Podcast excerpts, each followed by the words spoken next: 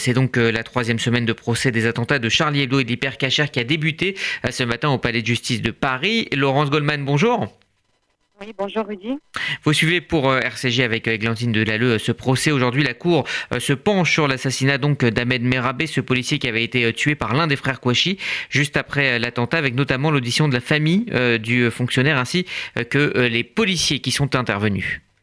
Oui, cette première euh, matinée euh, d'audience de cette troisième semaine du procès des attentats de janvier 2015 n'est pas encore achevée.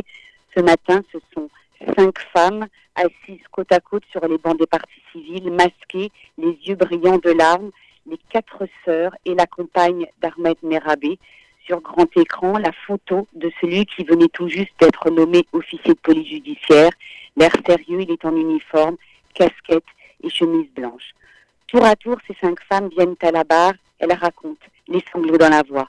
Elles témoignent de cette journée au cours de laquelle cet homme de 40 ans, ambitieux et réservé, a été abattu de sang-froid d'une balle dans la tête par les terroristes. Depuis, leur vie a basculé. Le président de la Cour, Régis de Jorna, rappelle les faits. Après avoir quitté les locaux de Charlie Hebdo, où ils viennent d'assassiner 11 personnes, les frères Kouachi sortent de l'immeuble 10 rue Nicolas Appert et se retrouvent face à quatre policiers. Un premier échange de coups de feu a lieu, volontairement tiré à l'encontre des forces de l'ordre. Les terroristes montent à bord de leur voiture, croisent un deuxième véhicule de police et s'engagent boulevard Richard Lenoir. C'est là qu'Ahmed Merabé, alors pollution de la BAC, est touché et tombe au sol. L'un des terroristes lui tire une balle dans la tête. Il décédera peu après de ses blessures. La scène est filmée d'un immeuble par un voisin qui la publiera immédiatement sur Facebook avant de la retirer quelques minutes plus tard mais la vidéo deviendra très vite virale. Elle sera diffusée par les grandes chaînes de télévision d'infos en continu. Nabia Merabé prend la parole la première. Elle est la sœur aînée, elle raconte. Il était si aimant avec sa famille, ses neveux et ses nièces. Il était le pilier de la maison depuis la mort de notre père. Ce 7 janvier, Nabia reçoit un coup de téléphone de son frère aîné, Ossine, le, surnom d'Ahmed, Ossine est mort. Je pars, dit-elle la voix tremblante. Je vais chez maman. Je lui dis Ossine. Elle dit quoi, Ossine Je lui fais un signe de la main. Elle s'écroule en pleurant. Cette tragédie a brisé notre famille, dit à son tour la sœur cadette du policier assassiné. Notre plaie ne se refermera jamais.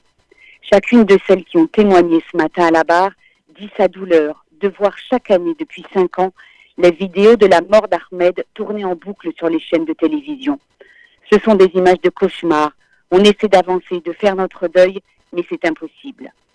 Le monde entier se souvient de lui comme un homme à terre, dit à son tour Morgane, sa compagne, alors qu'Ahmed était un homme debout. Vous n'aurez ni ma haine ni mon pardon. Ce jour est gravé à jamais.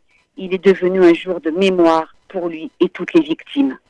Français, musulman pratiquant, citoyen, très fier de son travail de policier, le décrit une autre de ses sœurs, Ahmed avait un immense respect de la République.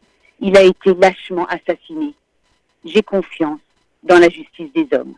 Au tribunal judiciaire de Paris, Laurence Goldman pour RCJ.